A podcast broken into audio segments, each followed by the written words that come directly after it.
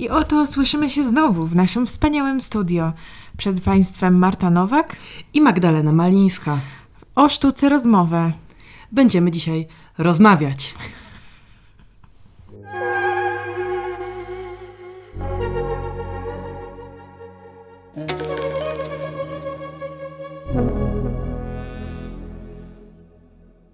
Tak czuję, jak się zastanawiałam nad tym, że może to powinien był być nasz albo pierwszy, albo jakiś jubileuszowy odcinek, że taka e, meta rozmowa.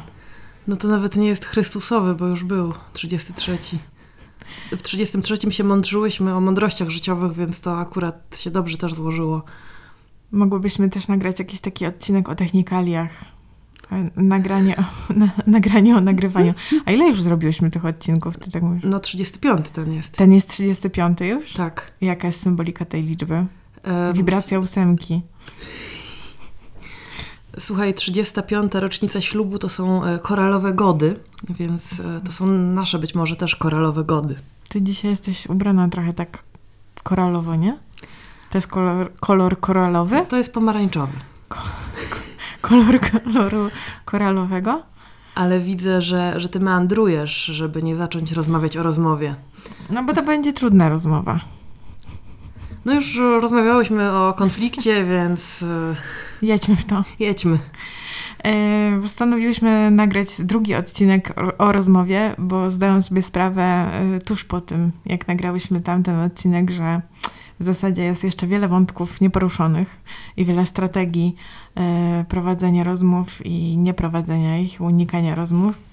I najpierw tak Cię chciałam zapytać na, na w sumie jakąś taką rozgrzewkę może. W jakich w ogóle e, sytuacjach ludzie debatują ze sobą? Na spotkaniach wspólnoty mieszkaniowej. To taki inside joke nasz. No ale też nie tylko nasz, bo już wszyscy wiedzą, że, że u ciebie jest remont i sąsiad. Ale dobrze, dobrze, nie Ale- ciągnijmy tego wątku. Ale akurat nie o tym remoncie było spotkanie wspólnoty. No, na przykład na spotkaniach wspólnoty, ale jak po- zapytałam, czy możemy porozmawiać o debacie, to ty zapytałaś, czy to w kontekście wyborów. Tak, czy w kontekście politycznym będziemy rozmawiać? Czy chodzi o e, debatę publiczną? No właśnie, bo to takie pierwsze skojarzenie, które się nasuwa. Być może jest to spaczenie nasze zawodowe, albo e, kto wie, kto wie. E, Czy, czy są jeszcze jakieś w ogóle w Polsce debaty inne niż debata publiczna slash polityczna? Kurczę, teraz mnie zastrzeliłaś. No nie, no bo każda debata, która jest publiczna, jest publiczna. Mhm. No tak, ale właśnie się Żeby nie zastanawiam, czy, czy w debacie publicznej są jeszcze jakieś inne debaty niż debaty polityczne. No w zasadzie trudno odpowiedzieć na to, na to pytanie, bo polityka jest o wszystkim, nie? No, Jak jest debata e, jakaś o społeczeństwie, to ona też de facto jest polityczna. No tak, tak. Ja bardziej sobie myślałam o tym, jaki, jakie ci przychodzą na myśl w ogóle takie skojarzenia z sytuacjami, w których y, jacyś ludzie o czymś debatują. O, dobra, to może być Jakie- panel. Może być, obrazki? może być panel, na przykład panel dyskusyjny, e, związany bardziej e, na przykład z kulturą, że masz spotkanie po filmie albo po, po spektaklu teatralnym Mhm. i, i jest rozmowa o tym, taka z udziałem większej liczby osób. E, no, są też e, quasi debaty, dyskusje na przykład w pracy, nie? Jakieś burze mózgów, Mhm. co się ludzie nie zgadzają, albo Mhm. siedzą i dłubią w nosie i myślą, żeby, żeby Mhm. inni może powiedzieli coś, bo im się nie chce. Ale jak słyszysz słowo debata, to raczej ci przychodzą na myśl y, politycy. E, tak. I to raczej mężczyźni, nie? E, a nie, nie myślałam o tym. Jakoś tak, takie miałam postacie bez płci. E, ale no, jak, jeżeli mam to zawęzić, to, to oczywiście tak defaultowo to sobie wyobrażam e, scenę, a na scenie trzy fotele, a na trzech fotelach panowie w garniturach, mm, najlepiej bogaci, najlepiej opowiadający o tym, e, jak żyć. No właśnie, no bo ja sobie posłuchałam ostatnio sporo o rozmowach i o rozmowach konkretnie w typie debaty. E, I jakoś tak mnie to uderzyło. Mm, Taki postulat wręcz wyszedł, żeby odnowić jakoś oblicze tej ziemi i żeby debaty polityczne zaczęły być bardziej, e, no właśnie, mm, ucywilizowane i takie sięgające do tych dobrych wyznaczników debaty. O, o, jakie to, o jakich to dobrych wyznacznikach mowa, to za chwilę sobie powiemy, ale jakoś tak sobie wyobraziłam, że, że rzeczywiście ktoś by miał to wcielić w życie. I zastanawiam się, czy to jest w ogóle możliwe, to znaczy, czy ja sobie to umiem wyobrazić, bo jeśli nie umiem sobie tego wyobrazić, to jest bardzo prawdopodobne, że to jest trudne, znaczy w ogóle niemożliwe do osiągnięcia i cały ten postulat jest taki trochę utopijny. No bo wyobraź sobie, że jednym z tych podstawowych postulatów dobrego debatowania jest to, i w ogóle to dotyczy właśnie nie tylko sytuacji jakby debaty publicznej, czy debaty naukowej, czy politycznej jakkolwiek, ale też po prostu rozmowy pomiędzy dwojgiem ludzi, którzy się co do czegoś nie zgadzają i próbują wypracować dobre rozwiązania to żeby bardzo jasno określić, o co się kłócimy, a co do czego się zgadzamy. Że bardzo często, jak przychodzimy do jakiegoś konkretnego problemu i zaczynamy dyskutować, to wchodzimy od razu w ten problem, a nie ustalamy jakby takiego, wiesz, wspólnego mianownika. Mhm. Co do czego jesteśmy pewne, że na pewno ta rozmowa tego nie dotyczy.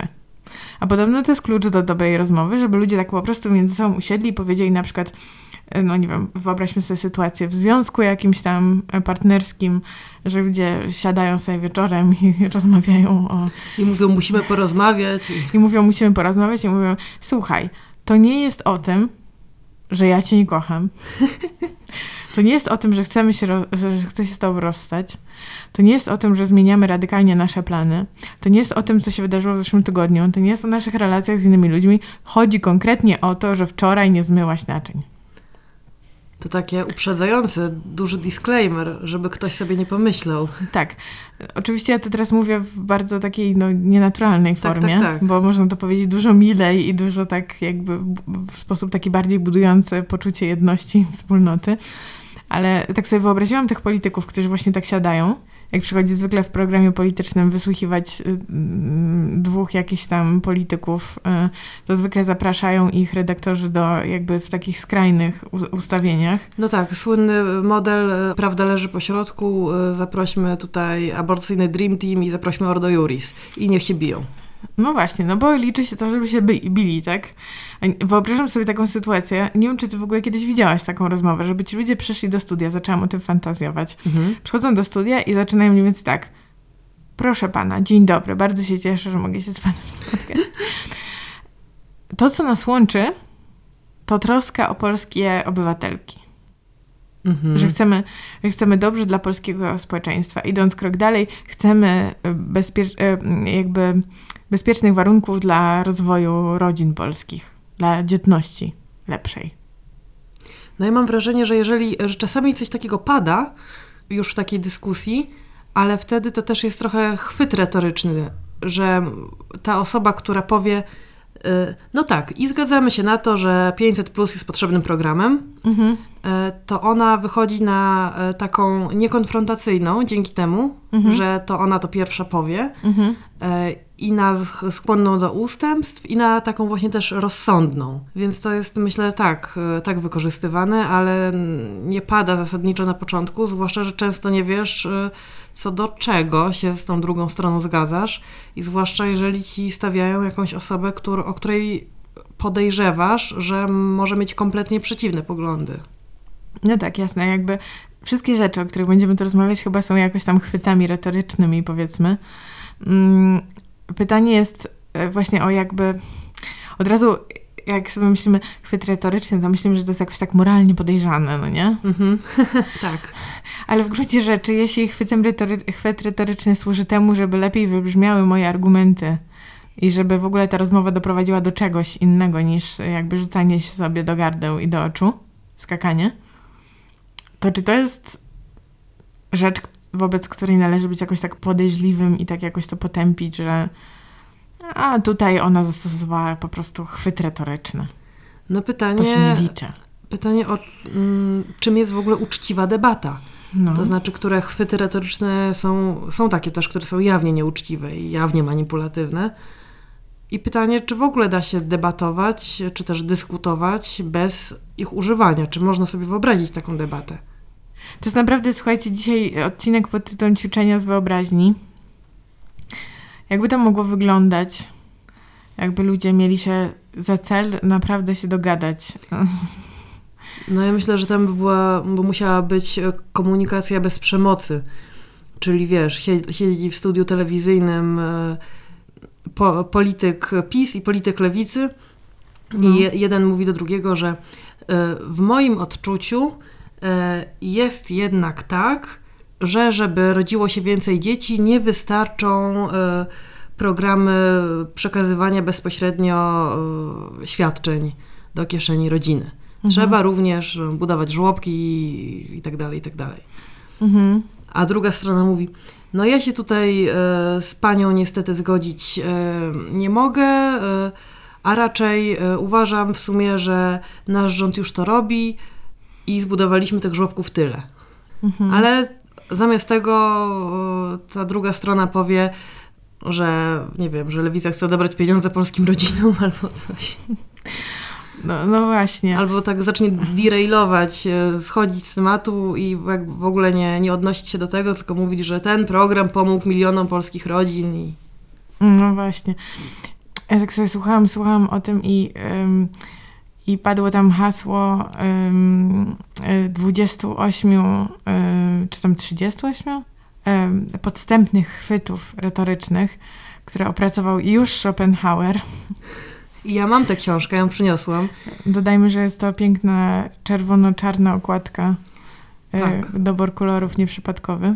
To jest książka Schopenhauera Erystyka, czyli sztuka prowadzenia sporów. Książka to duże słowo jest, bo to jest bardzo cieniutka i malutka książeczka. Ona no, jest tak, lubię najbardziej. Ona jest tak cieniutka i malutka, że ja nie byłam pewna, czy mam ją w domu, bo wykorzystywałam ją do noszenia w niej różnych rzeczy, które nie mogły się pognieść, bo jest tak lekka, więc nie wiedziałam, czy ona gdzieś przepadła w toku tego noszenia, ale na szczęście ją znalazłam. I tu jest rzeczywiście... Wygląda na nienoszoną tak bardzo. No widzisz, bo jak ja dbam o rzeczy. No, dobry, odporny papier na okładce. I tu są rzeczywiście 33 wybiegi, tak 33. to jest tłumaczone. Okay. E, wybiegi, e, jak wygrać w dyskusji. No tak. No i powiedzmy, że jest to jakoś tam ironiczne, no bo jednak wygrywanie dyskusji poprzez zastosowywanie tych wybiegów jest, y, ja tak sobie wyobrażam, przez autora jednak uważane za y, naganne moralnie. Ale jak słuchałam sobie o tych wybiegach i zaraz przez nie przejdziemy szczegółowo, to zdałam sobie sprawę, że to jest absolutnie podstawa polskiej debaty publicznej. To znaczy, że y, ci ludzie, tak mi się wydaje, że wszyscy przeszli przez szkolenie na podstawie tej broszurki to jest taki, wiesz, entry level. E, po, Spin doktor kurs 101. Polska polityka entry level i po prostu musisz zrobić kurs online najpierw, żeby w ogóle się załapać, dostać legitymację partyjną, to musisz jakby e, powiedzieć, ile tam chwytów e, znasz i pamiętasz. Ja myślę, że w ogóle mm, ta, ta książka akurat to jest coś takiego, co mogą totalnie czytać takie, wiesz, 19-letnie kuce, które mm. jarają się tym, że tutaj się nauczą i będą orać lewaków mm. swoimi e, argument, swoim jednym czy drugim argumentum. E, no. Więc jakby totalnie mam w głowie ten obraz właśnie, przeglądając tę książkę. Chociaż no pamiętam, że ja na przykład na studiach czytałam Schopenhauera, aforyzmy o mądrości życia na przykład i tam mm. były mhm. super fajne rzeczy. I do dziś na przykład używam takiego konceptu, który on w jakimś rzeczywiście pięknym aforyzmie o mądrości życia ukuł, no. że życie jest to ciągłe balansowanie między nudą a cierpieniem. O, to ciekawe. To mi zostało z tej lektury, to jedno zdanie. No, no ale tę książkę to myślę, że kuce czytają. Tak. No myślę, że nie tylko. No spróbujmy tam zajrzeć, y, co z tego y, znamy i rozpoznajemy jak codzienny element naszej rzeczywistości.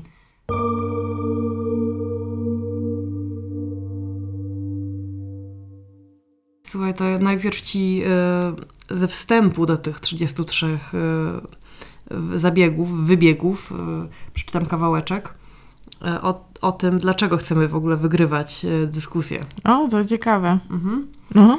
Gdyby w naturze ludzkiej nie było złego, gdybyśmy byli zupełnie uczciwi przy każdej wymianie zdań, wówczas staralibyśmy się dotrzeć jedynie do prawdy, nie dbając o to, czy racja okaże się po stronie poglądu wygłoszonego początkowo przez nas samych, czy też przez naszego przeciwnika.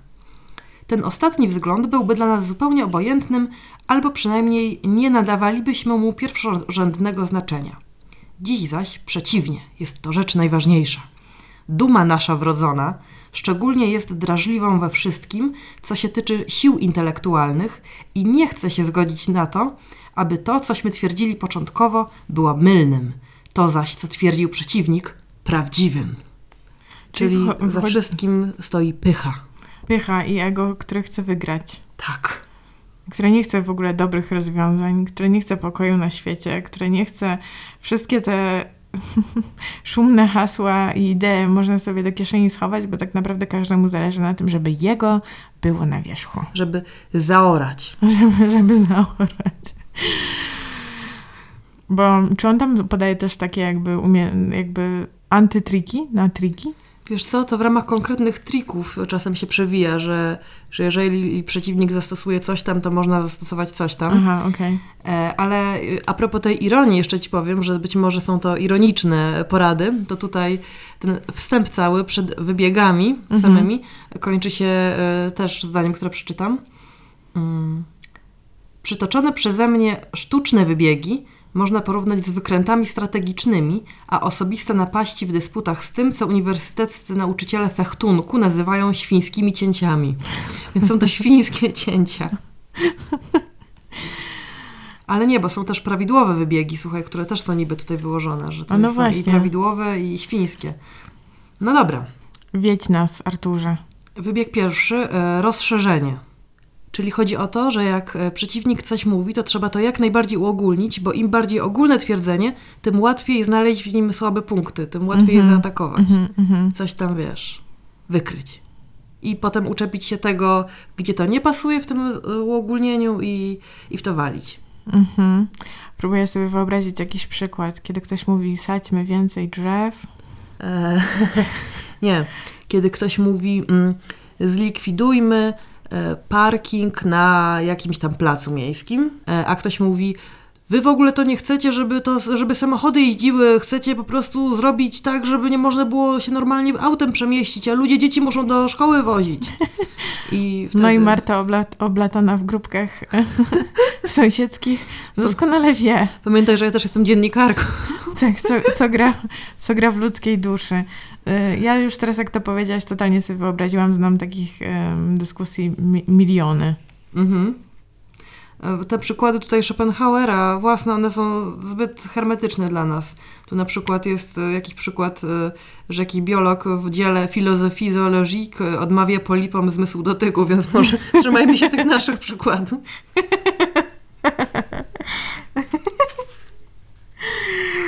O, jednak byłoby to piękne, gdybyśmy umiał debatować o polipach, no. Druga, drugi wybieg. E, Ciekawe, na którym skończymy, bo się tak zmęczymy i wysłuchacze też. Dobra, wybieg drugi.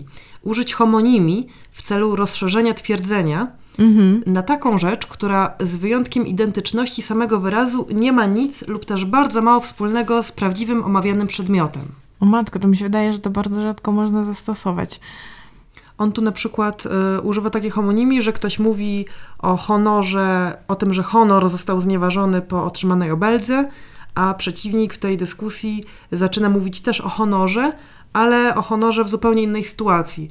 Typu jakiegoś, y, jakieś pokrzywdzenie honoru, y, które, się które odnosi nieuczciwy biznesmen.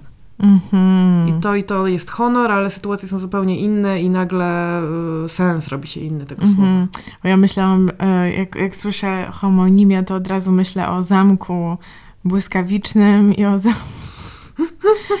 i o zamku w drzwiach i o zamku mm, I o zamku, do którego królewnym. pasuje wiele kluczy. I tak się zastanawiałam, jaka to by była dyskusja piękna, taka, która mogłaby, którą mogłaby prowadzić Alicja w Krainie Czarów z jakimś kotem. Wydaje mi się to jednak mało uniwersalny chwyt, albo mnie wyobraźnia ogranicza.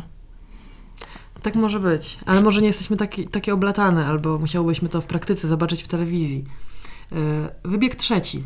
Twierdzenie postawione jedynie w stosunku relatywnym przyjąć ogólnie, albo przynajmniej je w tym sensie pojąć, a potem je obalić. I tutaj znowu przykłady, które przytacza Schopenhauer. Jeden jest z Arystotelesa, a drugi jest o Heglu. A czy jest tam taki, mm, taki wymyk um, unikowca? To znaczy? E, taki, w którym jakby ktoś y, stawia jakiś argument, a osoba przekierowuje ten argument właśnie nie z y, szczegółu do ogółu, tylko właśnie odwrotnie, z ogółu do konkretnie tej osoby, na przykład stosując taki argument ad, ad personam. Taka sytuacja, w której ktoś mówi, no tam walka o klimat, musimy walczyć ze zmianami klimatu, a ktoś mówi, a widzę, że pani przyszła w ubraniach z sieciówki. Ojej, tak. A, to jest strasznie to jest irytujące. To jest tak zwane wytykanie hipokryzji. No tak. E, no i rzekomo jakby dobrym rozwiązaniem na tego typu argument ze strony e, unikowca jest e, powiedzenie bardzo spokojnym tonem, że to jest inna kwestia, jeśli i tego nie, tego, tego nie dotyczy spór, jeśli ta osoba chce rozmawiać o tym, o moim sposobie ubierania się i o zawartości mojej szafy, to możemy się na to umówić innym razem, ale teraz proszę z powrotem do tematu. I wyobraź sobie, że musisz to całe długie zdanie powiedzieć e, w programie typu śniadanie, e, gdzie bierze udział oprócz ciebie jeszcze czterech innych polityków, innych opcji i wszyscy zakrzykują się nawzajem, a ty po prostu dorwawszy się do głosu, zanim powiesz coś od siebie, to musisz cały ten e, wybieg odwrócić długim zdaniem. No właśnie. Jakby wydaje mi się, że te wszystkie czarne, te wszystkie podstępy i ta tutaj czarna magia debaty, ona jest już tak głęboko wżarta po prostu w, w, sposób prowadzenia y, programów, że nie da się tego tak po prostu wyrugować, bo jak ktoś po prostu nowy, nowy wchodzi w ten system, to musi się zachowywać dokładnie tak samo. Zastanawiam się, co by się musiało zmienić, żeby te rozmowy i dyskusje wyglądały inaczej, oprócz tego, że ludzie by się po prostu musieli poza, yy, poza yy, programem, poza anteną dogadać między sobą co do tego, że jednak naprawdę nie będą sobie właśnie podkładać tych świń, tylko będą razem jakoś tam iść w jakimś kierunku, albo że przynajmniej się zgadzają co do celu, żeby, nie wiem, żeby na tyle cywilizowana była ta rozmowa, żeby jak najwięcej każda ze stron mogła powiedzieć, nie? No ja tutaj widzę tak na pierwszy rzut oka, albo pierwszy rzut mózgu, tylko na razie jakąś taką super sformalizowaną formę debaty, tak jak na przykład taka typowa debata przedwyborcza, która jest jedna mhm. E, i w której e, uczestnicy mają określoną e, ilość czasu na to, żeby odpowiedzieć na pytania, mhm. a potem mogą się najwyżej raz czy drugi odnieść ad rem do tego, co ktoś inny mówił. No ale właśnie, to jest, to jest ciekawe, że na przykład w przypadku tak ważnej debaty, jak debata przedwyborcza bezpośrednio, redaktorzy, redaktorki są w stanie ustalić te zasady i je wymóc na kandydatkach, kandydatach, no nie? Mhm. Jakby to jest osiągalne. Ale jakoś na, co dzień w programach publicystycznych i takich, w których tam się odbywają tego typu rozmowy, no jest po prostu totalnie wolna amerykanka i bardzo rzadko ten redaktor czy ta redaktorka jakoś interweniuje. Naprawdę już bardzo skrajnych przypadkach, kiedy jakby jest szansa, że ta rozmowa zostanie zupełnie przerwana czy zerwana, no nie? Właśnie to jest niesamowite, bo z jednej strony uważam, że jest szalenie trudno być tym prowadzącym czy prowadzącą, bo to naprawdę to wygląda tak, jakby jakbyś była przedszkolanką, która stara się opanować stado takich małych kus, nie? E, które biegają i no tak, żyją się nawzajem, ale też no, trudno się dziwić z drugiej strony, że y, ludzie chcą się do tego głosu dorwać, mhm. skoro nie ma jasnych reguł jego zabierania. I jak nie będziesz się dorywał i przekrzykiwał innych y, i przerywał innym, to y, przesiedzisz program nie mówiąc nic. No ale właśnie w sumie osoby, które mają taką pozycję, że są tymi redaktorkami, redaktorami programów, zazwyczaj mają też bardzo mocny autorytet, jakby są gospodarzami tych programów, jakoś mogą. Ja tak sobie wyobrażam, że po prostu chyba gdyby to było w interesie tych prowadzących, wprowadzenie tego typu za zasad i ich przestrzeganie. Czyli na przykład trzeba by się było wtedy umówić po prostu z tymi osobami, zanim wejdą na antenę, że przestrzegamy takich i takich zasad. I kurczę, czy to nie byłoby odświeżające i odkrywcze, gdyby była przynajmniej jedna taka, jeden taki program, w którym takie zasady były przestrzegane w ogóle? Ja myślę, że to by było totalnie odświeżające i rewolucyjne, e, bo nie wiem, myślę, że bardzo wiele osób tak ma y, że po prostu nie może tych programów z większą liczbą gości oglądać, bo tak bardzo wszyscy się przekrzykują. To trzeba się naprawdę wsłuchiwać w to, co tam się dzieje, bo inaczej kończy się program i nie masz poczucia, że dowiedziałeś się niczego. No bo też bardzo często jeszcze jest taka sztuka odpowiadania na te pytania, nawet re- redaktora czy redaktorki prowadzącej, że ym, pytanie jest o coś konkretnego, a jakby robisz taki wymyk, że tak naprawdę opowiadasz zupełnie o czymś innym, no nie? Tak, tak, Tylko tak. pozornie związanym z tym tematem, ale już po pięciu słowach, które mm, zbudujesz taki pomost, już y, osoba, która cię słucha, zapomina, jakie było pytanie tak naprawdę. I to jest nagminne na porządku dziennym. No. Jakoś, No. Wiem, że tutaj ciężkie wytaczam wątpliwości, ale po prostu z jednej strony mamy tych utopistów wszystkich, jakby osoby biegłe w sztuce debaty, które nam podsuwają jakieś umiejętności, e, jakby właśnie budowania porozumienia, e, słuchania się nawzajem, szacunku, coś tam, coś tam, znajdowania najlepszych rozwiązań, a z drugiej strony jest taka wielka machina, e, w której no, mam takie wrażenie, że, że, że nikomu na tym nie zależy, żeby to inaczej mm, mm, żeby to inaczej wyglądało, a jestem pewna, znaczy tak mi się wydaje, dobra, nie jestem pewna, ale tak mi się wydaje, że wiele ludzi nie słucha tych programów, bo nie jest w stanie po prostu w ogóle, to nawet nie to, że nic z tego nie wynoszą, tylko nie jest w stanie po prostu słuchać tego jazgotu takiego, Tak, tak, tak, tak. To, to nie jest przyjemne w ogóle dla mózgu, nie? no. Włączasz po robocie telewizor po to, żeby posłuchać, jak się piątka ludzi kłóci i wrzeszczy na siebie. No bo śledzisz tam pół zdania i nagle ktoś inny i już jest o czymś innym i też ton głosu jest podniesiony. No, nie no tak, to ja się z Tobą zgadzam, że to jest format e, potworny. E, moim ulubionym w ogóle formatem rozmów z politykami, jeżeli miałabym jakiś wybrać, teraz tak sobie o tym myślę, No. mm, to jest e, rozmowa jeden na jeden Mhm, z dziennikarką, mhm. która mm, dociska, ale też nie, nie dociska złośliwie, Która tak daje szansę. daje szansę, ale mm, daje szansę się wytłumaczyć, ale punktuje chwyty retoryczne właśnie i, Mhm. i, i ma też właśnie wiedzę i potrafi powiedzieć, no ale pan teraz mówi, mówi coś, a pan pół roku temu mówi, głosował inaczej i co teraz? Bum. Mhm. No tak, tak sobie to wyobrażam. Tak bym chciała, żeby tak wszystko wyglądało. No, rozumiem cię świetnie. Um, I tak wszystkich porówno jeszcze, wiesz, Tak ten ideał oczywiście bezstronności, absolutnie, nieza, absolutnie niezależności i braku własnych poglądów, nie?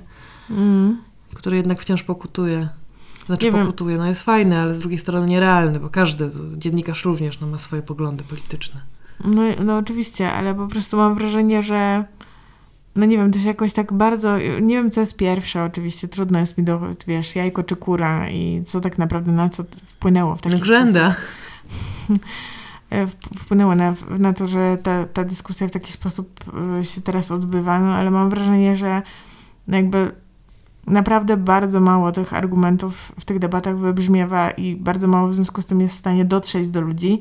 I ostatnio mm, ktoś mi podsunął e, nagranie jakiegoś takiego, takiej sądy ulicznej, powiedzmy, zrobionej w moim mieście pochodzenia e, na targowisku. e, na temat tego, czy PiS wygra, czy nie wygra wyborów.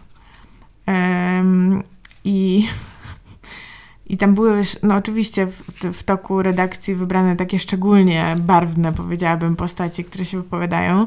I też no, uśmiecham się do tego, no bo zna, znany jest mi to kontekst po prostu tego targowiska i dobrze wiem, czego, czego tam jakby, jakiego rodzaju debat można, można się spodziewać, jak się człowiek bardzo mocno przyłoży do tego, żeby je wyedytować. No ale naprawdę poziom wściekłości ludzi, kiedy jakby tylko rzucasz im jakiś temat, Mhm. oni natychmiast z niego wchodzą na takim poziomie po prostu rozemocjonowania wielkiego. Oczywiście nie wszyscy wiadomo, ale mówię jakby, że, że rozemocjonowania wielkiego i nie są w stanie w, w zasadzie przytoczyć żadnych argumentów za tym, dlaczego właściwie tak się czują. E, I dlaczego są bardzo przeciwni jakiemuś innemu rozwiązaniu, albo innemu politykowi, albo innej opcji w ogóle.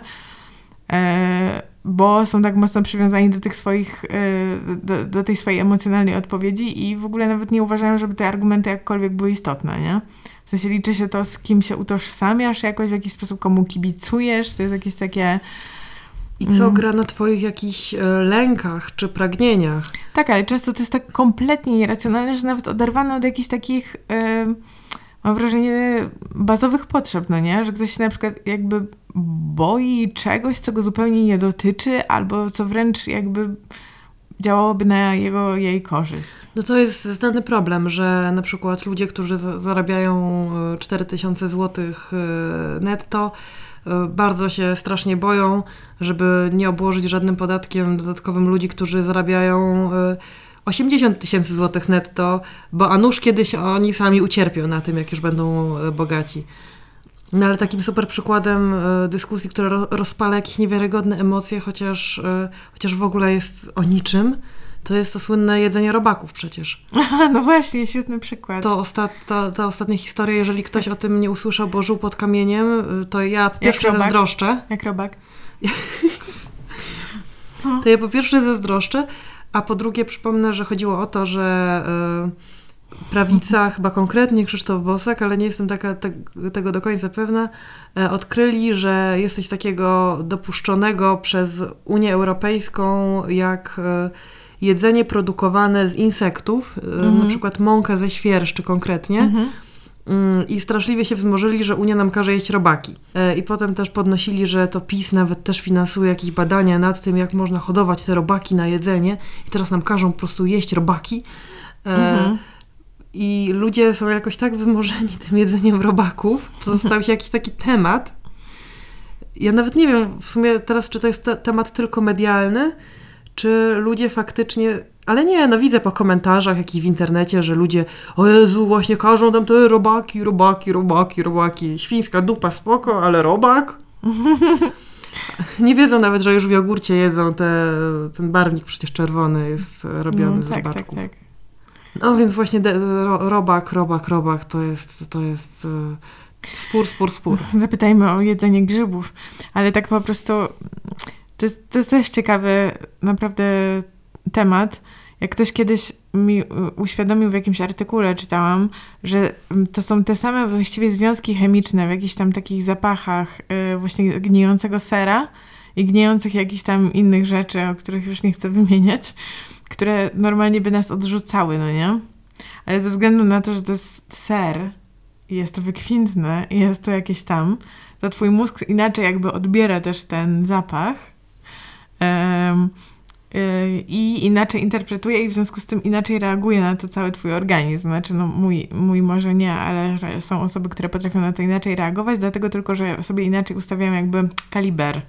Czyli poczekaj, czyli mm, ciało fizjologicznie, układ pokarmowy tak. re, re, reaguje inaczej na ser pleśniowy, a coś innego z pleśniałego, dlatego, że tak sobie to konceptualizujemy tak. w głowie? Tak, tak, tak. Ale ciekawe. No, i że na przykład... Um, w ogóle jak się mówi o, wiesz, o barwnym jedzeniu, no nie, że ono jest takie zdrowe, nie tylko dlatego, że prawdopodobnie jak jesz rzeczy w różnych kolorach, to jesz e, też dużo warzyw, ale też dlatego, że to dobrze działa po prostu na, pobudza cały organizm do tego jedzenia, jakoś się na nim koncentruje, no bo masz te dużo kolorów i po prostu masz jakby dużo bodźców dla zmysłów też, jakby w trakcie patrzenia na to. To najlepiej jakby jedzenie tak e, robiło różne rzeczy jak gify na przykład. I tutaj, słuchaj, wyjątkiem jest kolor niebieski, który jest dla nas po prostu jakoś tak atawistycznie, y, bardzo pierwotnie, kojarzy nam się z rzeczami, które się zepsuły. A, no tak. Kolor, kolor siny, y, niebieski, tam jakiś tam odcień fioletowego maj, mają nam się kojarzyć z czymś, co się zepsuło i w związku z tym miał, powinno to w nas wywoływać uczucie obrzydzenia. Um, no ale nie wszystkie rzeczy tak na nas działają. E, I teraz już tak głęboko zabrnęłam tę historię, że nie pamiętam skąd to się wzięło. Aha, i z tymi robakami, no nie? Że po prostu robaki nam się też ko kojarzą, wydaje mi się, w naszej kulturze, po pierwsze z, z, rzeczami, które się zepsuły, no po prostu. Jak robaczywe jabłko na przykład. To jest takie jabłko, którego nie możesz zjeść, no nie? No ja myślę, że też robaki nam się kojarzą po prostu z obrzydliwością jakąś. No ale też z jakimś brudem, no nie wiem, jakimś... Yy Ja to, to sobie tak bardziej konceptualizuję, że to właśnie tak ma nogi, wiesz, dużo, dużo nóg, y, obrzydliwe. No, ale no tak, no ale wydaje mi się, że to nasza reakcja na to, że to, to takie jest yy, i od razu już mnie wszystko spędzi. No to będę. Czujesz, roba, ro, że roba, robak idzie? Zaczęłam się drapać. Zupełnie nieświadomie. W każdym razie, no wydaje mi się, że to właśnie, właśnie dlatego, że to jesteśmy tak jakoś zaprogramowani, że to ma nas obrzydzać, więc bierzesz taki temat, wiedząc, że ludzie najpierw poczują te emocje obrzydzenia, a potem będą sobie racjonalizować. Mhm. Dlaczego to poczuli? Tak. Że tu taki, a taki polityk chce mnie oszukać. No tak, tak. To... I jest to niesprawiedliwe, ponieważ mięso z, z krowy jest zdrowe, a mięso z robaka jest niezdrowe. Albo jeszcze lepiej, mięso z krowy jest polskie, a mięso z robaka jest z Afryki. Czemu nie chcecie jeść polskich robaków? I, I myślę, że coraz bardziej, no oczywiście nie jest to nowa myśl, no nie, ale, mm, ale że coraz bardziej przez to też w sumie jak media kształtują tę debatę i w jakiś sposób ustawiają te ramy, których ludzie rozmawiają ze sobą, to po prostu coraz bardziej się staczamy w stronę takiego, wiesz, takiej wymiany argumentów. Proszę pani, y, proszę wyborcy, a Rafał to chce wam zabrać samochodzik. um, no, czasami nawet nie, no nie wiem, jakoś... No i teraz kilka kroków wstecz. Mhm. Wracamy do Schopenhauera? Wracamy do Schopenhauera. Okazuje się, że są jakieś um, w ogóle już dawno namyślane strategie radzenia sobie z tego typu um, tego typu sposobami argumentacji, czy prowadzenia właśnie tej debaty, czy właśnie takiego podchwytliwego jakiegoś próby wygrania sytuacji. I zastanawiam się, tak po prostu zaczęłam sobie fantazjować, czy to by było możliwe, gdyby ludzie w takim programie po prostu zaczęli odpowiadać na, na te argumenty zupełnie rzeczowo, tak? Ale panie Maćku, przecież tam my wiemy, że o czym innym jest ta rozmowa, więc może wróćmy do tematu. A czy pan pozwoli, że nie będzie pan. Prze- albo tak, albo czy możemy się umówić na to, że pan nie będzie mi przerywał, bo ja panu nie przerywałam? Oczywiście możemy się tak umówić, powie ktoś, a pół minuty później przerwie. albo czy e, jakby ktoś wszedł do studia i powiedział, czy możemy się umówić na takie a takie warunki rozmowy z myślą o naszych e, widzkach i widzach i słuchaczkach. No nie wiem, jakoś po prostu wydaje mi się to mega utopijne. Tak, wtedy cały program byłby o negocjacji warunków rozmowy. No chyba tak, ale może to też I też by, się ciekawe. o to pokłócili. też by się zaczęli przekrzykiwać.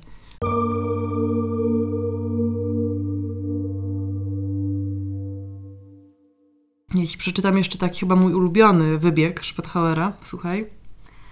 E, bezwstydną sztuczkę urządzamy wówczas, kiedy po kilku pytaniach, na które przeciwnik odpowiedział tak i że z odpowiedzi tych nie można skorzystać dla wyprowadzenia pożądanego wniosku, to my i tak wtedy stawiamy ten wniosek jako dowiedziony i wykrzykujemy go z triumfem.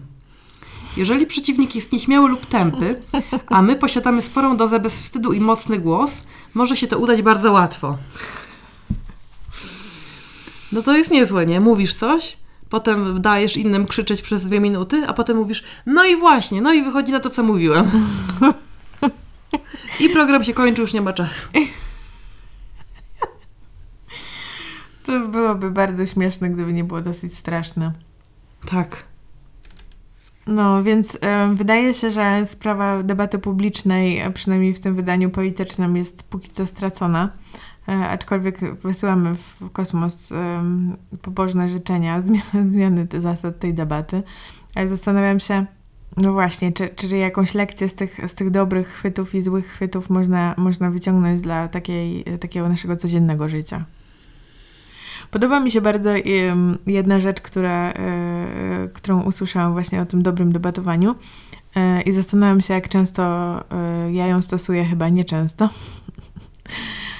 że można wcale nie argumentować, żeby, a i tak wygrać. A powiedz jakiś mi przykład. Dobra, wniosek pier pierwszy i zasadniczy jest taki, że właściwie kluczem do wygrania dyskusji jest to, żeby bardzo, bardzo uważnie słuchać tego, co ktoś inny mówi. Mhm. I pozwolić się tej osobie wypowiedzieć w pełni. Wypowiedzieć w pełni.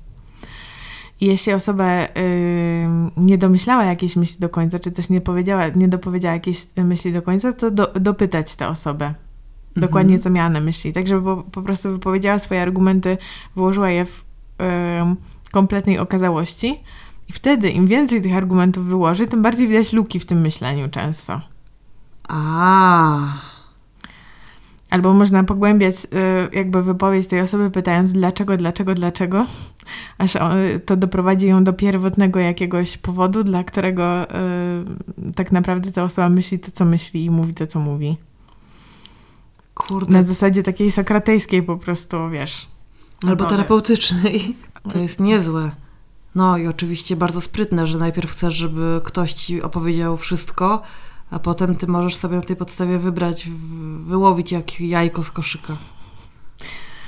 Tak, że um, no. Teraz zastanawiam się, kto tak robi. No właśnie niewiele jest takich osób, które z tego korzystają, wydaje mi się. Bo ludzie się zacietrzewiają i sami już chcą jak najszybciej odpowiedzieć, że się nie zgadzają. No. Nie? I...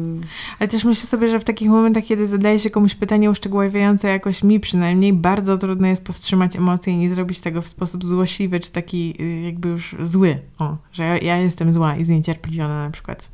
Tak? Mhm. No i do czego to ma doprowadzić? No i poczekaj, no i, i jak myślisz, skąd ci się to bierze? No, a tutaj chodziłoby o jednak zbudowanie jakiegoś takiego, to jest też okrutne, no, w pewnym sensie. Zbudowanie jakiegoś takiego rodzaju chyba zaufania, że...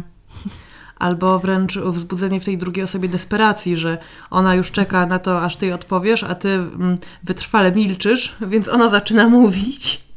I mówi, bo jest już w emocji właśnie.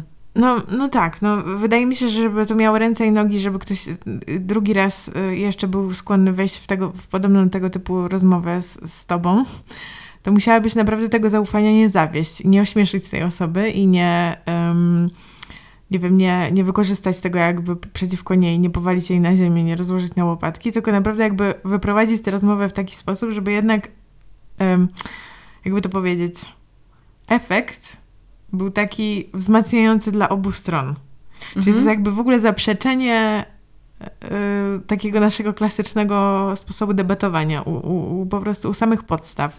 Czyli nie debatujemy po to, żeby ja, jedna osoba wygrała, a druga przegrała, tylko żeby obie, gdyby wygrały, wychodząc z tej rozmowy, no właśnie, z jakimiś wartościami, mhm. które nie polegają na wygranej. I też to było dla mnie dosyć nieoczywiste, jakby co wynika z, um, z tego, że rozmawiamy z kimś, z kim się nie zgadzamy, że wymieniamy te argumenty. Masz w ogóle takie myślenie o tym, że warto rozmawiać z ludźmi z, zupełnie poza twojej e, bańki? No, raczej ja jestem zwolenniczką poglądu, żeby rozmawiać, e, ale też myślę, że, że są osoby, z którymi jest bardzo trudno porozmawiać, bo one są właśnie w takim mindsetie totalnie orania, nie? Że um, do, do tanga trzeba dwojga. Mhm. Taki, taką mam myśl. Nie, no jasne, ale no powiedzmy, że zdarzyłoby ci się spotkać osobę, która nie ma złych intencji, ale ma po prostu przeciwne poglądy. Bo bardzo często też zakładamy, nie? że jak ktoś ma jakiś inny pogląd w danej sprawie, to że też ma na pewno w związku z tym złe intencje w stosunku do nas. Ale wyobraźmy sobie jakby, że, że to jest jakaś na tyle zaufana ci osoba, że wiesz o niej, że nie, ja miałam koleżankę na studiach, chyba już o niej mówiłam, z którą miałyśmy y, inne sympatie polityczne, takie dość mhm. rozjeżdżające się mocno w pewnych kwestiach, no. a mimo to byłyśmy jakoś w stanie o tym rozmawiać. E, no ale myślę, że jakby na przykład e, przyszedł do mnie ktoś, kto ma pogląd taki na przykład na przerywanie ciąży, że to jest zbrodnia i zabijanie dzieci i trzeba karać za to e, kobiety czy osoby w ciąży. Mm, no to bym na pewno założyła złe intencje. W sensie trochę nie umiałabym sobie wyobrazić, że osoba, no. w której umyśle powstał taki, e, mm, może mieć dobre intencje w dyskusji o tym. Że to jest tak skrajne, nie? No, a tutaj właśnie pojawiają się przykłady.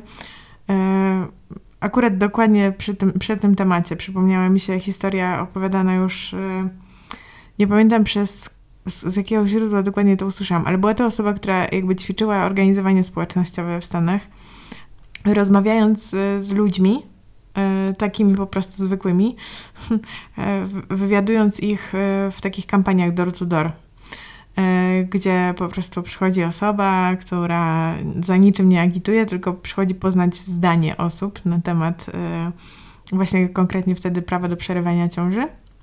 E, I po prostu, jeśli ktoś chciał wejść w taką rozmowę, no to ta osoba poświęcała jej ileś tam jakby założonego z góry czasu i nie była to 15-minutowa rozmowa, tylko, tylko mogło to trwać dłużej.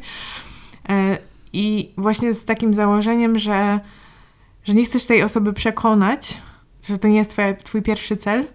Pierwszym celem jest to, żeby poznać jakby motywację tej osoby, dlaczego ona tak uważa, jak uważa. I opowieść była dla mnie dosyć wstrząsająca, że osoba, jak, jak mogła się tak rozgadać, i to był akurat przypadek jakiejś kobiety, która, jakiejś starszej kobiety, która um, w, jej młodość przypadała tam na lata 60., 70., e, która jakby zapytana o to, gdzie siebie widzi na skali właśnie radykalności poglądów e, odnośnie przerywania ciąży, była bardzo radykalnie przeciw liberalizacji tego prawa. No i dopiero w toku długiej rozmowy ona zaczęła sobie sama uświadamiać, jak gdyby e, też, nie tylko opowiadać tę historię, ale też sama sobie uświadamiać, dlaczego tak naprawdę ma taki bardzo mocno emocjonalny, e, silny stosunek przeciw. I wskutek tego uświadomienia, jak potem miała siebie określić na tej skali, gdzie ona jest, to się przesunęła bliżej tego bieguna za. Mhm. Dlatego, że sama już jakby nie pamiętała, czy miała to nierozpracowane, jakie to doświadczenie spowodowało, że ona tak, tak, taki ma mocne, mocno ma emocjonalną reakcję, a gdzieś tam u podłoża tej historii tkwiła jej osobiste doświadczenie, że jej przyjaciółka um, przerywała ciążę i um, miała jakieś takie straszne powikłania przy tym.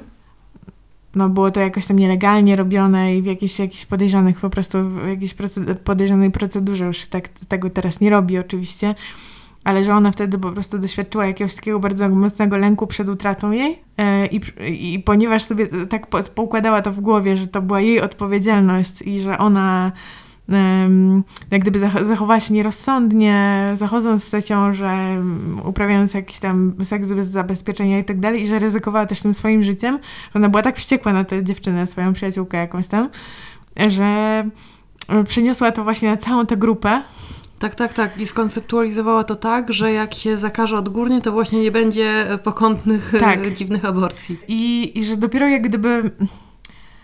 Dopiero w zasadzie, kiedy założysz, że ta osoba nie ma złych intencji, że tam u źródła e, tego, tej, tej postawy tak naprawdę tkwi gdzieś jakaś bardzo silna Pierwiastek człowieczeństwa. No właśnie pierwiastek człowieka, jak, jak, jakaś historia o relacji, mhm. która była dla tej osoby ważna albo jest dla tej osoby ważna i ona ma po prostu jakieś takie, taką potrzebę chronić te relacje w jakiś sposób. Ja myślę, że to w ogóle za bardzo wieloma, bardzo wieloma poglądami naszymi stoją e, konkretne doświadczenia, których sobie nie uświadamiamy, że to są właśnie one, które za tymi poglądami stoją. Mm.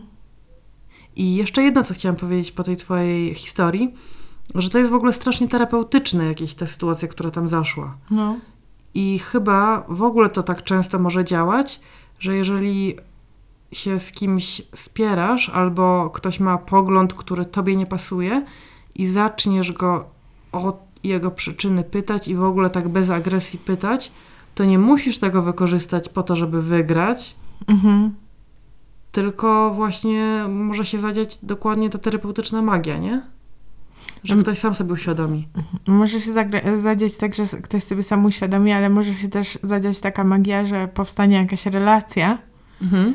I samo to wydaje mi się jakby zbudowanie jakiegoś rodzaju zaufania, e, rozmowy, choćby to było tymczasowe, tymczasowe zaufanie, ale jakieś takie doświadczenie w ogóle tego, że jesteśmy blisko siebie mimo tej różnicy poglądów i nie, jesteśmy, nie, nie musimy się pozabijać od razu. Że to już jest coś, na czym można budować, jakby wyciągnąć z tego jakąś taką z tego doświadczenia nadzieję na jakieś inne rozmowy tego typu. Nie wiem, mam wrażenie, że to jest jakoś, może być takie doświadczenie, które umacnia. Mhm. I, I jakoś tak podbudowuje w wierze co do tego, że jeszcze jakiegoś rodzaju rozmowy i zmiany są możliwe w całym tym spolaryzowanym świecie. No a właśnie tę emocjonalność ludzką też strasznie można wykorzystywać e, w złej intencji, nie? Też można używać tego w dyskusji tak, żeby ją wygrać, tak, celowo i manipulatywnie. I to też jest u Schopenhauera. Aha. Tak nawracam do tych tez, ale jest na przykład, słuchaj, e, wybieg 24. Jeżeli wobec jakiegoś argumentu przeciwnik nagle zaczyna się złościć, należy z argumentu tego usilnie korzystać. Nie tylko dlatego, że się nadaje do rozdrażnienia przeciwnika, ale i dlatego, że można przypuścić, iż dotknęliśmy słabej strony w biegu jego myśli i tu mianowicie można go złapać lepiej, niż możemy to zauważyć od razu. Aha. I faktycznie, nie? Jest tak, że, że ludzie się zaczynają irytować Mhm. e, w tych momentach, kiedy nagle jest o czymś, o czym oni nie chcą mówić. O, Ja- są niepewni. Ja obserwuję ostatnio, że tak się e, odniosę do super bieżącej polityki.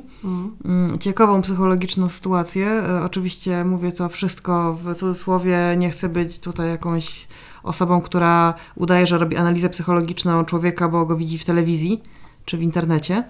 Ale mm, kojarzysz z pewnością e, nazwisko Sławomira Mencena, jednego z e, dwóch liderów Konfederacji. No niestety kojarzę. Tak, e, który tak się pozycjonuje jako taki właśnie mądry ekspert, doktor ekonomii, Mhm. uprościć podatki, coś tam, coś tam. I też jako fajny Sławek od Browara. No a właśnie ostatnio wyszło na jaw i tak do szerszej wiadomości się przedostało takie coś, co on zrobił przed wyborami 4 lata temu. To znaczy obiecał wtedy, że on napisze 100 projektów ustaw albo zje własny but, jeżeli ich nie napisze przed tymi wyborami. No i nie zjadł tego buta, e, przedstawił te 100 projektów ustaw, potem one e, magicznie z internetu zniknęły. Mhm. Jest strona, na której one wisiały. E, Teraz tam wisi tylko opis jednej, a reszta nie wiadomo, gdzie, są- gdzie są. No ale są ślady po nich w internecie i na przykład wśród tych projektów ustaw była ustawa, w której, która postulowała karanie kobiet więzieniem do 10 lat za przerwanie swojej ciąży. Karanie też strasznie była po prostu Salwador by się z Polski zrobił, nie? Mhm. Po, prokurator przy poronieniu. E, No i zaczęto go o to pytać. Na przykład zapytał go o to prowadzący w Radiu Z e, e, w programie Rymanowskiego. Zadał mu to pytanie i Menzen zaczął się strasznie irytować. Mhm. On tak niby, że na początku niezirytowany, że on, chce, że on chce rozmawiać o faktach, a nie o tym, co się komu wydaje. Mhm, Tak zaczął mhm, próbować. Ciekawe to jest właśnie w kontekście tej, tej e, debaty dzisiaj, naszego debatowaniu. Tak zaczął właśnie się, się e, de- derailować to, Mhm. sprowadzać to na inny tor. E, No ale ten Romanowski go docisnął, czy on usunął ze strony te ustawy, czy je Mhm. skasował. I wtedy on już, ten Manson się już tak wyraźnie zirytował i powiedział, że on nie wie, nie pamięta, właśnie takim zirytowanym tonem. Chyba hosting wygasł. I tak mówi zirytowany, e, że ja tutaj próbuję teraz dotrzeć do wyborców z przekazem o podatkach, a tutaj pan mnie pyta, pytają o jakąś prehistorię 4 lata temu, to przecież prehistoria e, i e, tutaj nikt mnie nie pyta o mój przekaz. I, i tak, wiesz, jakby się pierwszy raz dowiedział, jak media działają, nie? Jak Mhm. działa bycie politykiem w mainstreamie, że nie pytają cię tylko o to, o co chcesz, żeby cię pytali. Ale właśnie ta, e, ta irytacja tego zwykle, niezwykle spokojnego człowieka, Mhm. E, bardzo jakoś dużo zdradziła moim zdaniem na temat tego, jak bardzo on nie chce dotykać tego tematu swojego radykalizmu w sprawach e, w cudzysłowie światopoglądowych. No nie wiem, czy się ze mną zgodzisz, ale jak ktoś jest taki właśnie nad wyraz spokojny zwykle, to dla mnie to jest właśnie taki znak, że ta Mhm. osoba będzie miała takie momenty, kiedy się odpali i po prostu wpadnie w szał. Tylko czekam na taki moment. I myślę sobie, że po prostu, żeby nie było, że ja jestem jakąś symetrystką i uważam, że z każdą osobą da się znaleźć wspólne wartości, ale że chyba warto schodzić do, tych, do tego poziomu, to znaczy próbować tam się dogadywać na tym poziomie. Znaczy, o, na, czym, na czym nam tak naprawdę zależy i czy nam zależy na tym samym, bo jeśli tak, to jesteśmy w stanie zrobić wszystko, żeby się dogadać, ale jeśli nie zależy nam na tym samym i mamy jednak przeciwne wartości, to też warto to podkreślić i to wyciągać moim zdaniem i pokazywać. Mhm. E, dlatego, że y, to, co mnie irytuje z kolei czasami, to jest właśnie jakieś takie zapędzanie się w takie dyskusje, te, takie z pozoru totalnie, e, wiesz, merytoryczne, jakieś takie, wiesz, przenoszenie tej dyskusji na, e, na jakieś taki, takie kwestie, wiesz, mm, no, to, to ile samochodów może wjechać do tego miasta? Czy tam 5 plus, czy 5 minus? I w którym momencie się skończy y, kata- kata- katastrofa klimatyczna? Czy jeśli zwęzimy tę ulicę, to już, to już będzie ten koniec, czy jeszcze nie będzie? Jeśli wiem, że, ta, że, że jakby po drugiej stronie jakby nie ma nie ma zgody co do wartości, jest tylko taka próba jakby wygrania tej dyskusji na tym, że mamy niedosta- niedostatecznie dobrze to wszystko policzone, tak? Mhm. E, I że spieramy się o jakąś taką, jakieś tam miejsce po przecinku, a tak naprawdę nie, a tak naprawdę nie ma z nami zgody co do, co do zasady i wartości, no nie? Tak, ja myślę, że tutaj dobrym przykładem jest na przykład, dobrym przykładem jest na przykład, jak dyskusja toczy się o jakichś bardzo technicznych rozwiązaniach dotyczących na przykład liczenia podatków, czy, czy w ogóle takich ekonomicznych, matematycznych wskaźnikach. No. I toczy się ta dyskusja. Ja uważam, że wtedy, jeżeli e, rzeczywiście osoby mają różne cele i różne reprezentują interesy, to warto powiedzieć jasno, e, to byłby taki ideał pewien, komu zależy w tej dyskusji na czym. Mhm. Kto chce tutaj, żeby lepiej mieli e, przedsiębiorcy z wysokim dochodem, kto chce tutaj, żeby właśnie e, te, te nadwyżki redystrybuować, komu, kto reprezentuje jaką grupę interesów po prostu. No. Bo udajemy merytokrację, a tak naprawdę każdy ma swoją agendę. no i to, no właśnie, i to może działać, taka obosieczna jest to broń. Bo z jednej strony to może skilować taką dyskusję oczywiście i nie lubimy tego czasami, a czasami moim zdaniem właśnie są takie tematy, przy których e, wszyscy unikają jak ognia powiedzenia tego, e, po czyjej stronie tak naprawdę są, no nie? Mm, tak. No i właśnie ten przykład podatków jest ideały, idealnym przykładem tego. Mm, Leszek Balcerowicz wciąż udaje po prostu e, bezstronnego profesora, który po prostu jest mądry i on wie, jak powinien świat wyglądać. Tak, I bo- bo on, nie, on nie ma poglądów. u, u niego się zgadza, nie? Mm, U mnie działa. W Excelu. No tak. No i co to z tą Polską będzie, Marta? Na to odpowie nam tylko Tomasz Lis. Tak politycznie się zrobiło dzisiaj, nie? No trochę tak. Ale to dlatego, że nie, deba- nie debatujemy za bardzo gdzieś indziej. Ja myślę, że nie, deba- nie będę... Nie, kurczę, no, co mi się to stało? I myślę, że nie deba- debatujemy właśnie dlatego, że nam się, że nie umiemy debatować. I nam się w ogóle samo to hasło debata kojarzy po prostu od natychmiast z jatką taką krwawą polityczną. Też jak mamy rozmawiać w sytuacjach towarzyskich o polityce, nie? No, to od razu To się odpalają wszyscy. Ludzie się odpalają, tak. No. Albo, y, albo się odpalają wspólnie, y, biadając nad Polską, albo ujawniają się jakieś różnice, często właśnie drobne, i z tych różnic robi się wielka, wielka, wielka kłótnia.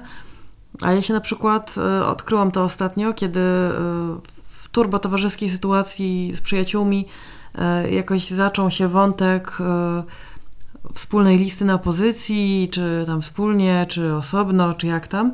I ja zaczęłam się strasznie irytować i zdałam sobie sprawę post factum, że wcale się nie, iryto- nie zirytowałam i nie zaczęłam argumentów wysuwać, tak debatować, dlatego że aż tak miałam inne zdanie, tylko dlatego, że ta moja wściekłość wynikła z faktu, że już tak dużo o tym mam do rozmawiania i do y, czytania i do pisania y, w pracy, Że, że mi się nie chce o tym gadać z przyjaciółmi. No. I na to byłam zła, że w ogóle ten temat zaistniał, a nie na jakieś argumenty, które tam padły, czy, czy refleksje. No, rozumiem to świetnie. Tak, że jest pewien poziom zmęczenia materiału i teraz też pewnie się irytujesz, że znowu o tej polityce rozmawiamy. Nie, nie, nie. Teraz to ja weszłam w to i sama widzisz, przecież podawałam takie przykłady już super konkretne. Ale tak sobie pomyślałam o tym, że to jest jakiś jeden z takich dla mnie niedoścignionych, um, jedno z takich niedoścignionych marzeń, które mam na temat w ogóle powszechne, powszechnego systemu edukacji w Polsce. Że tak jak w tym systemie anglosaskim, e, taki wiesz, e, system kształcenia ludzi do debat, jakieś tam de, de, kluby debat, e, konkursy w debatowaniu międzyszkolne itd., itd. Jest do, to dosyć powszechna rzecz. Mm, I to taka właśnie, która jakoś tam dodatkowo punktuje dla osób, które chciałyby się dostać do, do jakiejś lepszej szkoły, czy tak dalej. I tak dalej.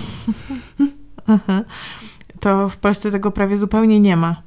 E, I nie ma też jakby nauczania jakiegoś takiego publicznego przemawiania, w, w, jakby w toku edukacji, no nie? Um, budowania argumentów, ale właśnie spierania się, szukania wspólnych rozwiązań, no cokolwiek, jakby totalnie to nie istnieje w Polsce edukacja w tym kierunku. I myślę, że to ze szkodą, no.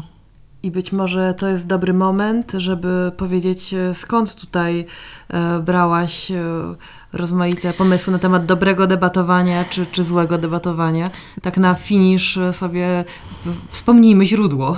Tak, no właśnie jednym z moich ulubionych podcastów jest um, taki kanał You Are Not So Smart, którego gospodarzem jest David McFeeny i on jest... E, już wyprodukował tych odcinków strasznie dużo. Jest e, oprócz tego, że jest gospodarzem tego podcastu, to też jest autorem książek, w których opisuje no, z różnych kątów, jak działa ludzki mózg. E, no i w jednym z ostatnich odcinków tego podcastu e, rozmawia z, z autorami książek, które wyszły mniej więcej w tym samym czasie co jego książka e, i które zadziwiająco rezonowały w, podobnych, w podobne tony uderzały. I że osoby, które czytały jego książkę, właśnie zasugerowały mu porozmawianie też z autorami tamtych. No i właśnie w tym odcinku, o którym, o, o, o, o którym mówię, gościem jego jest e, osoba, która nazywa się Bo So. Jest e, koreańskim e, migrantem, który wylądował w Australii bodajże w trzeciej klasie szkoły podstawowej jako osoba z zupełnie innego kontekstu kulturowego niż jego rówieśnicy i rówieśniczki i był e, jakoś zupełnie niedopasowany nie tylko ze względów takich rasowych po prostu czysto, ale też kwestii kulturowych. Że on nie rozumiał trochę tego, w jaki sposób ludzie argumentują, jak ludzie się kłócą, jak ludzie rozmawiają ze sobą. E, było to dla niego bardzo obce i dodatkowo nałożył się na, na to taki komponent po prostu jakiegoś takiego bullyingu, że mm, on się bardzo ze wszystkimi chciał zgadzać i z nikim nie szukać z, z wady, I te dzieci zaczęły to bardzo szybko wykorzystywać. Już to dochodziło do jakiegoś takiego poziomu absurdu, że kazali mu e, argumentować, dlaczego chleb jest lepszy niż ryż. E, I już wspinali się na wyżne złośliwości. I kiedyś jedna z nauczycielek mm, szukała składu do właśnie takiego pozaszkolnego klubu debaty. I nie mogła znaleźć uczestników i jego poprosiła i wyciągnęła go do tego. I on znowu, nie umiejąc się nie zgodzić, powiedział, że, że przyjdzie na te zajęcia i trochę w taki sztuczny sposób, yy, ucząc się od zera absolutnie metody debatowania, yy, nauczył się też metody wyjścia z tego położenia, w którym był, takiego bardzo um, nie, niekomfortowego. Mhm. I z jego obserwacji, bo on teraz właśnie napisał książkę, która jest o debatowaniu z jednej strony, ale z drugiej strony jest książka autobiograficzną, bo on powiedzmy teraz też um, skończył jeden fakultet na Harvardzie, teraz studiuje kolejny, jest y, tam dwukrotnym mistrzem y, właśnie w tych zawodach debat, debat był też trenerem reprezentacji w Australii w debatach i mówi coś takiego, że osoby, które są gdzieś z marginesu społeczeństwa, tak jak on był właśnie będąc tym migrantem w Australii, są bardzo dobre w debatach i w rozmowach, dlatego że są świetne w słuchaniu. Że mają tak jak gdyby bardzo organicznie zbudowaną umiejętność wsłuchiwania się w ludzi, którzy ich otaczają i takiego też wyczuwania temperatury, która jest związana absolutnie jakby z koniecznością przetrwania, no nie? Mhm. Mm, że mają niesamowitą czułość na to, jakby jak inni ludzie myślą, y, w, w jakim są nastroju i tak dalej, i tak dalej i potrafią tak rozmawiać, żeby wyprowadzić się z sytuacji potencjalnie groźnych. Czyli generalnie jak e, kobiety, tak w ogóle. Trochę tak, trochę tak, no, chociaż on tam nie mówi, nie wspomina konkretnie o kobietach, tylko raczej właśnie o na przykład o, społeczno o społeczności LGBT, no nie? Mhm. Że z jego doświadczenia to jest też tak, że, to, że z, z, ze społeczności LGBT rekrutują się świetni debaterzy i debaterki. To jest w ogóle niesamowite, że jest to w sumie takie kryterium, na podstawie którego można uznać, która grupa jest marginalizowana, nie? Że, że to są te osoby, które muszą tak rozwinąć empatię yy, i czujność, żeby no ale jest to dla mnie jakiś tam piękny i wzniosły i budzący nadzieję mm, pomysł, że, no, że z tego bycia na marginesie, to trochę też tu Bell Hooks nam pobrzmiewa, że z tego... Któż no nam tu nie pobrzmiewa dzisiaj. Tak, że, że z tego bycia na marginesie po prostu widać więcej i w, w, więcej można wnieść tak naprawdę, zmienić w samym tym centrum. Niemniej jednak no uważam, że Bow jest trochę tutaj utopistą, no. Utopijna jest ta wizja, że on trochę, on trochę wręcz mówi coś takiego, że i, i, tak samo jak możesz się dogadać ze swoim ojcem, mówiąc mu, że e, słuchaj, nie chcę cię atakować, kocham cię, chcę, żebyś był szczęśliwy i coś tam, tak samo możesz się dogadywać w polityce. No, no nie wiem. No nie każdy się tak dogada z ojcem, bo to po pierwsze. Ale też no... E, ciekawa jestem całej tej książki. Niestety nie miałam okazji jej w całości przeczytać, yy, tylko poznać ją tak przez proxy tego, tego podcastu. E, czy tam są jakieś recepty na to, jak e, przejść tę niewyobrażalną dla mnie ilość kroków pomiędzy rozwiązywaniem konfliktów w domowym e, zaciszu, a rozwiązywaniem konfliktów w debacie mm, live o 20 w telewizji publicznej?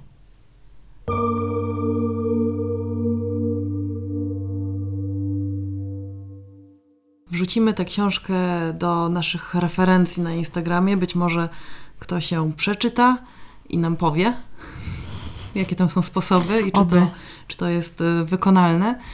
No i zapraszamy oczywiście na naszego Instagrama, gdzie, gdzie wrzucamy i zapowiedzi odcinków, i potem to, co w nich było.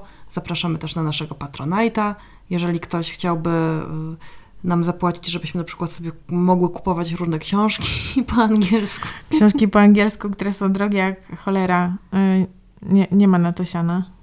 To zapraszamy do, do wspierania nas na Patronajcie, choćby drobną kwotą, grosz do grosza, a będzie y, książka. I dziękujemy za to e, wsparcie dotychczasowe e, naszym e, matronkom i patronom imiennym. Mm, a są to Kosma Fuławka, Wojciech Kur, Talia, Magda Płocka, Szymon Andrzejewski, Maciej Dżus. Oraz osoby, które wolą pozostać anonimowe. O Was też pamiętamy. A słuchajcie, jest jeszcze taki temat, że. Mm, trudny temat. Trudny temat, ale powiedzmy to wprost. Tak żeśmy się rozdebatowały, że e, zapomniałyśmy, że w kalendarzu w następną sobotę wypadają święta no i po prostu jest taka sytuacja, że nie będzie odcinka w sobotę, yy, kiedy będziemy jajka święcić. Przerwa na barana z cukru. Yy, więc smacznego barana. Jeżeli yy. ktoś świąt wielkanocnych nie obchodzi, to. To tym bardziej. Smacznej kolacyjki. Odpocznijcie w ten poniedziałek, kiedy nie trzeba iść do roboty. Idźcie do lasu, tam są przylaszczki już. Czekają na was i żurawie yy, robią gru-gru i usłyszymy się za dwa tygodnie. I wyjątkowo wiemy już, o czym będziemy rozmawiać, więc może z okazji tego, żeby osłodzić tę przerwę, to ja zapowiem, że będziemy rozmawiać o ciuszkach. Fatałaszkach. Jak to właśnie takie dwie kobietki, żebyście nie myśleli, że my takie jesteśmy tylko takie poważne i tylko o, o życiu publicznym. I zapraszamy jeszcze, aha, bo ty już powiedziałaś w tym Instagramie, no ale na Instagramie też można z nami rozmawiać i to jest w ogóle bardzo miłe, jak chcecie nam coś e, e, z nami trochę poargumentować, więc e, to też tam. Staramy się odpowiadać na Wasze wiadomości e, i na pewno e, to, o czym możemy zapewnić, to nie stosujemy chwytów retorycznych. Pa, pa. pa, pa.